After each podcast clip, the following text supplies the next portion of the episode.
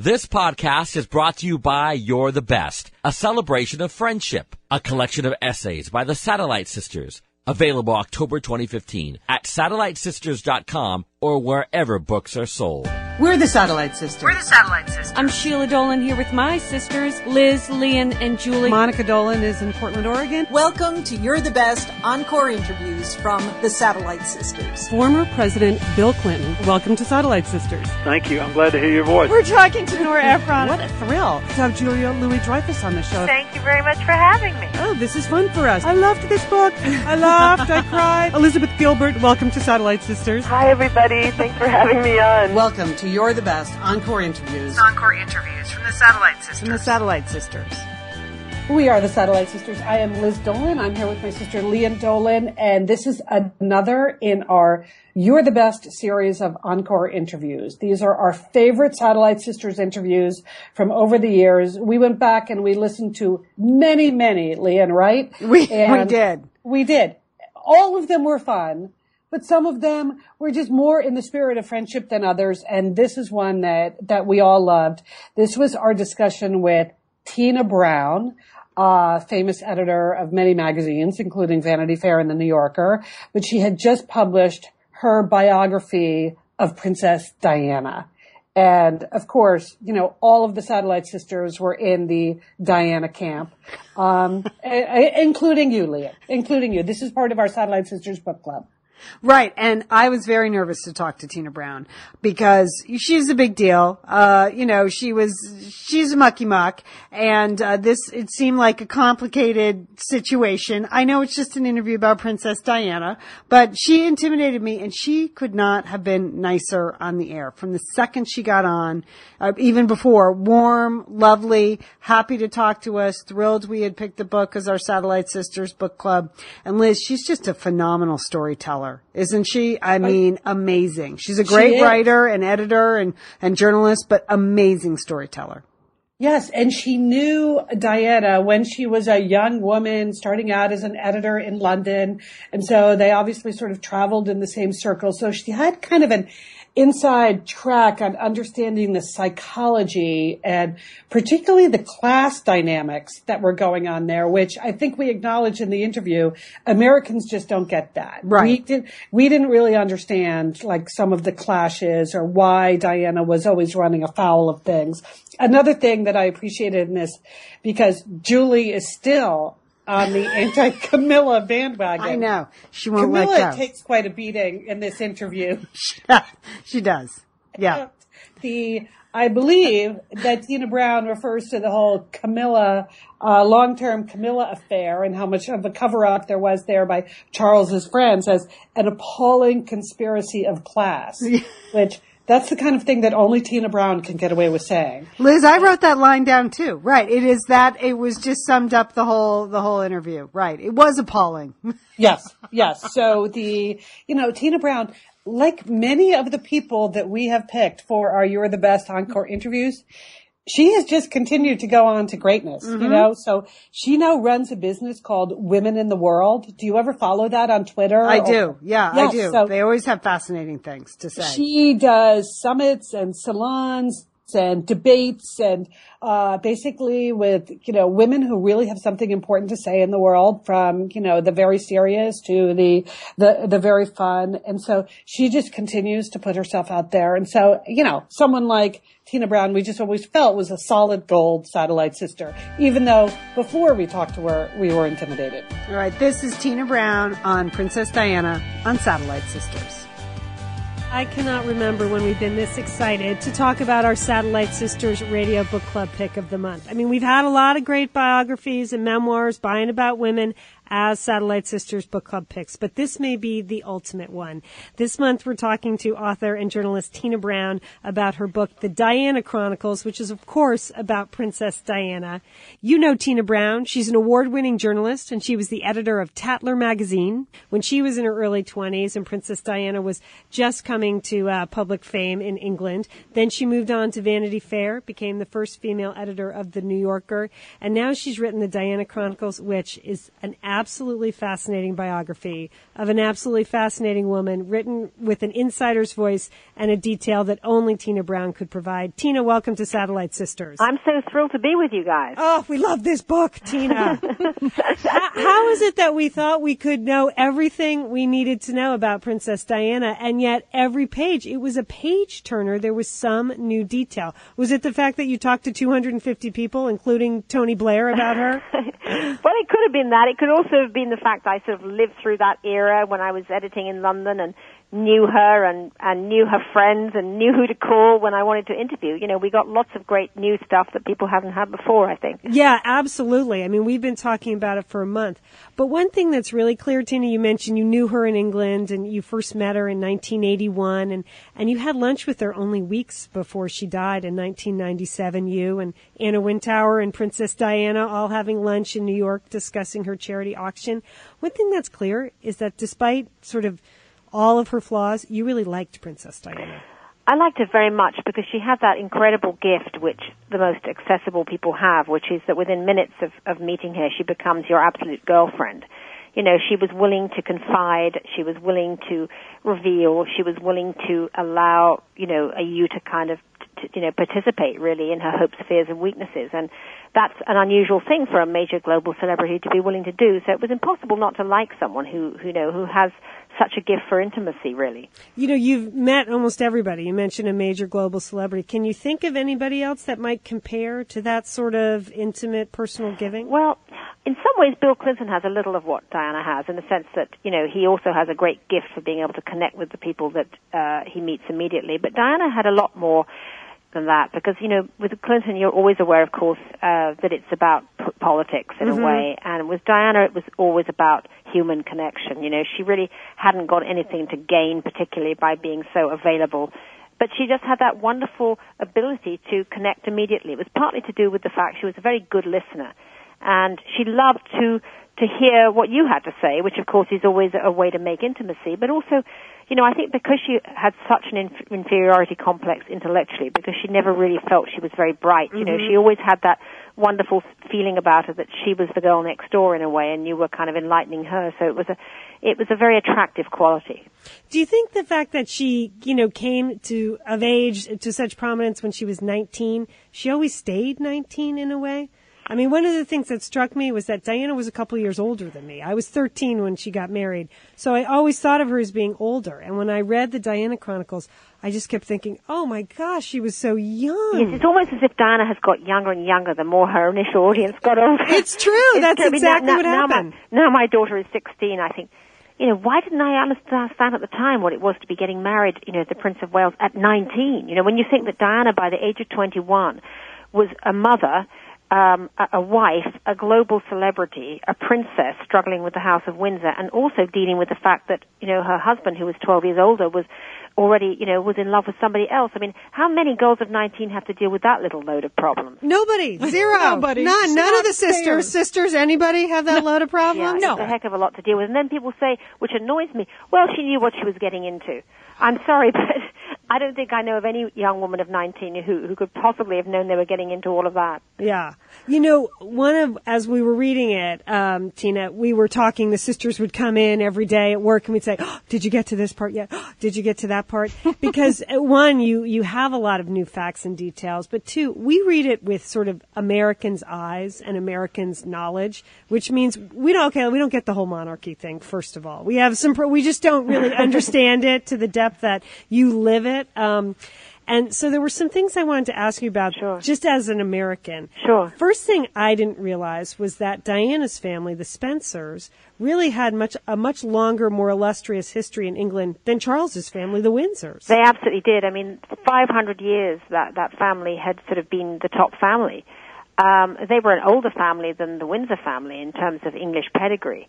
Um, you know, for 500 years, the Spencers had been mixed up with royalty all along. Uh, Diana's, you know, grandmothers, both of them were ladies in waiting to the Queen. Um, her father had been equerry, which is like personal assistant to Queen Elizabeth II. Um, but you know, from from the, from the 15th century, the, the, the Spencers have been mixed up with the royals, and you know they had one of the great stately homes of England. They really did. I mean, the picture collection at Althorp is as good as anything at Windsor, and in many ways, it's a much grander house than Sandringham, which is one of the Queen's sort of premier palaces. I mean, they are a very very grand family. And you said really being a Spencer was a, a lot more of a formative experience in her life than being a princess or a celebrity. Well, it was in a way because you know at 14, when her grandfather, uh, the, the seventh Earl, died, her father became Earl Spencer, and they moved from the house where she'd been raised, a, a smaller Victorian house called Park House, in the shadows of Sandringham, where it was on the um, on the literally on the Queen's Parkland, and they moved into this stately home Althorp in Northamptonshire. And I think when Diana entered those doors at 14, she finally kind of understood exactly who she really was. Mm-hmm. As she walked down that long picture gallery and saw all these people like the, you know, the Duchess of Marlborough and, you know, the whole kind of history of her family. They ma- they married into the the, the, the uh, Marlborough family, and so you have a Spencer Churchill, the great, you know, the, the ancestors of Winston Churchill. It's an amazing family, it really is. And I think as she walked down those picture galleries and saw these great figures of English history looking down at her, she kind of it consolidated her sense of her own destiny and her own pedigree. And uh, shortly before uh, the divorce proceedings, when Prince Philip was trying to sort of bully her into accepting terms she didn't want to for the divorce, you know, he called her in and he said to her, "You know, Diana, if you don't accept the terms we're offering, you know, we're going to take your title away from you." And uh, he and he said, "If you don't behave, my girl, we'll take your title away from you." And Diana looked at him straight in the eye and said, uh, "Philip, my title is much older than yours." Good yes. for her. Good, Good for, for Diana. And we, it was we that great, that that great sort of moxie that she had in a way came from being a Spencer. Yeah, I just, we didn't get that. I had no idea. You think, you know, Windsor's, they're the top dogs in England when you're over here uh, in America. All right, the other thing we don't get, Tina, because you know we kind of frown on public figures having mistresses, like for their whole careers, is the whole Camilla thing. I mean, okay, I, I just, everybody knew, everybody was in on it from the get go. I mean, you have to read the Diana Chronicles. We're talking to Tina Brown to get all the details. But it is just unbelievable that, you know, from the night she was engaged, Camilla left a note on her pillow, Diana's pillow, to just the friends being in cahoots, shuttling Charles and Camilla. I know. It was an absolutely uh, appalling kind of conspiracy of class that surrounded uh, Charles you know, the, the, awful thing for Camilla, for Diana in a way, and which I only really understood when I'd done my research, uh, was that the whole kind of rise of Camilla and the rise of Diana were always entwined from the very beginning. We're talking about Charles was already Sally in love with Chow. Camilla She's uh, when he was engaged to Diana. which is a been, lovely you know, gift already been his for girlfriend friends. for a couple That's of what. I was um, thinking. on and It on. is. It's a nice little, and, you know, uh, birthday gift. Really, the, it was the royal family was so anxious about Camilla's role in Charles's life that made, made them go for Diana in the first place. I mean, basically, Ah. the biggest fear that the royals had was that he would wind up, that Charles would wind up like Edward VIII abdicating for Mrs. Simpson. Um, you know, they thought, what if Charles never gets married, that he's going to be obsessed with this married woman forever because he was 32 by this time and it was high time he found someone. But all the girls he dated, none of them were, were right, it seemed for him. And of course they weren't right because he was already in love with Camilla.